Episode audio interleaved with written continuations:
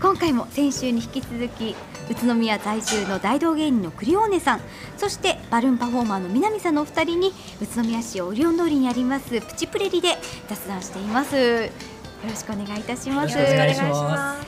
今日はですねこのお店の人気メニューをご用意しました。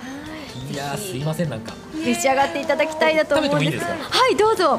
すいません。まずはですね、え栃木和牛のハンバーグそれからですねはい。栃木の豚を使った特製カツレツというものなんですけれどもこの僕これじゃあハンバーグいっちゃってい。いですか本当うまいこれ。美味しいですか？美味しい。これ普段からあるメニューなんですか？はいそうなんです。そしてこちらのカツレツはい。いかがですか？美味しいですか？よかったです。栃木の美味しい豚肉を使っているので柔らかいかなと思います。これ付け合わせもうま付け合わせも栃木の野菜を使っているんですよ。い若干マリネーションオイルマリネみたいになっててはい。美味しいこれ野菜も美味しい。パフォーマンスのお話伺っていきたいんですけれども、はい。普段はどんなところでパフォーマンスを行ってるんですか？はい、えっと、私はいろいろなイベント会場に行ってあの風船をやることが多くてはい。今月は、えっとやっぱクリスマスがあるので、はい。クリスマスのバルーンショーが多いんですけれども、えっととちのきファミリーランドさん。あとおもちゃ博物館。足利フラワーパークさん。など、はい。あの栃木県内のイベント会場にもたくさん行かせていただいております。はいそうなんですね。クリオーネさんは？僕も基本的には一緒です。あのイベント会場だったりとか、えーそのショーができるようなステージのあるフェスティバルだったりとか、うん。それから僕は仕事というとちょっとあれなんですけど、はい。普通にこう大道芸をしに各地をこう旅し旅して回りながらということもしてへます。改めてなんですけれども、はそもそもこのパフォーマーになったきっかけってどんなところにありますか？私は風船をまず始めたきっかけがはい。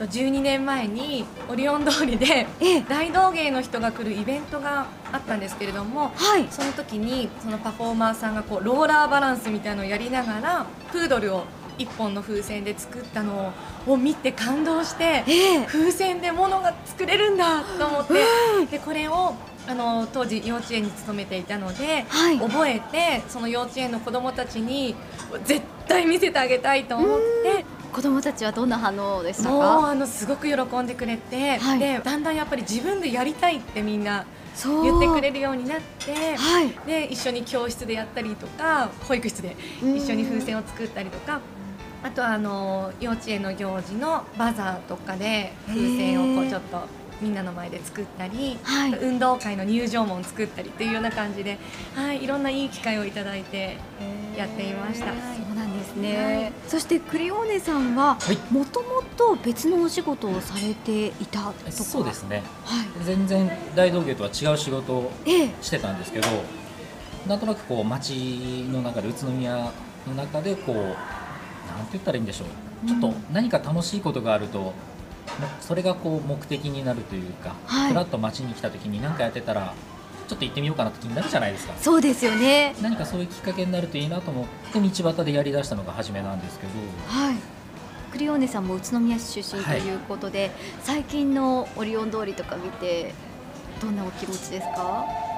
多分僕に限らず地元で育ってる人たちにはやっぱりオリオン通りとかあの界隈って特別な思いがあると思うんですよね、うん。だから昔あったはずのお店がなくなっていけばやっぱり寂しいしはい。でも新しいお店が出てくればそれはそれでややはり興味を惹かれるしでもなんかこうお店ばっかりじゃなくてうん。なんかそのソフトな何か催し物とかそういったものでもできることはあるんじゃないかなと思うのでそんな中でこう大道芸のフェスティバルなんかはどうだろうと思って仕掛けをしたりもしてるんです。その大道芸フェスティバル、はい。実行委員会もなさっていたということですよね、来年行われるのが第4回になるので、はい。今その第4回のための実行委員会が今動いているところなんですけどええ。もともと子どもたちの記憶に残ったらいいよねっていうところから始まったフェスティバルなのであのちょっと他の地域のフェスティバルと違って組織が変わってるんですよね。やってる人たちがこう仕事としてやってるビジネスとしてやる代理店さんじゃなくて、はい。大道芸のファンの人たちが集まって実行委員会を立ち上げてるんです。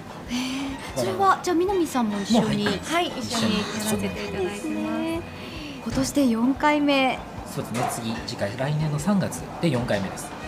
はい。ねこう続けてきてどうですか？宇都宮市内でももちろん大道芸についてのこう関心が高まってきてますしはい。あのもっと言えば他の地域が宇都宮に対して大道芸の街だねっていう感覚を少しずつ持ち始めてくれてるんですね。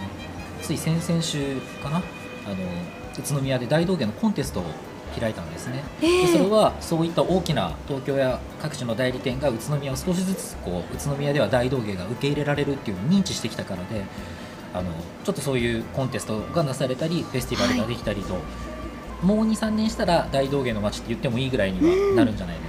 盛り上がっていきそうですよね。そうですね。伊藤さん優勝したんですそれえ優勝？そうなんです。ねね。まあ、やらしい話。えどうな優勝しちゃいまして。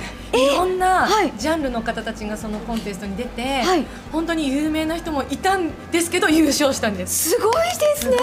ですよいやいやいやそんなことないんですけど。も いやだって南さんも、はい。あのバルーンの大会で。そうなんですよね。ね今年すごいですすごいね。ですね。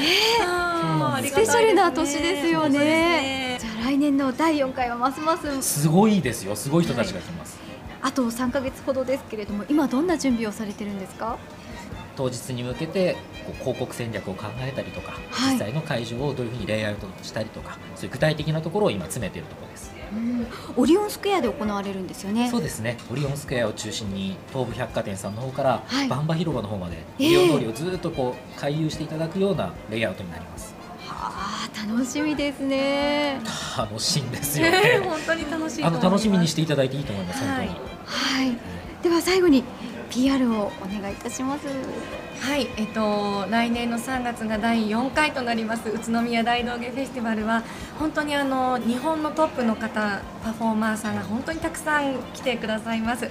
で私たち実行委員も本当の気持ちはお客さんになって2日間まるまる楽しみたいと思うぐらいにうん。本当に素晴らしいパフォーマーさんが宇都宮に一気に集まりますので、はい。ぜひ3月19、20日オリオンスクエアを中心とした8会場で行われますので遊びにいらしてください。今日はどうもありがとうございました、はいありがとうございまありがとうございました。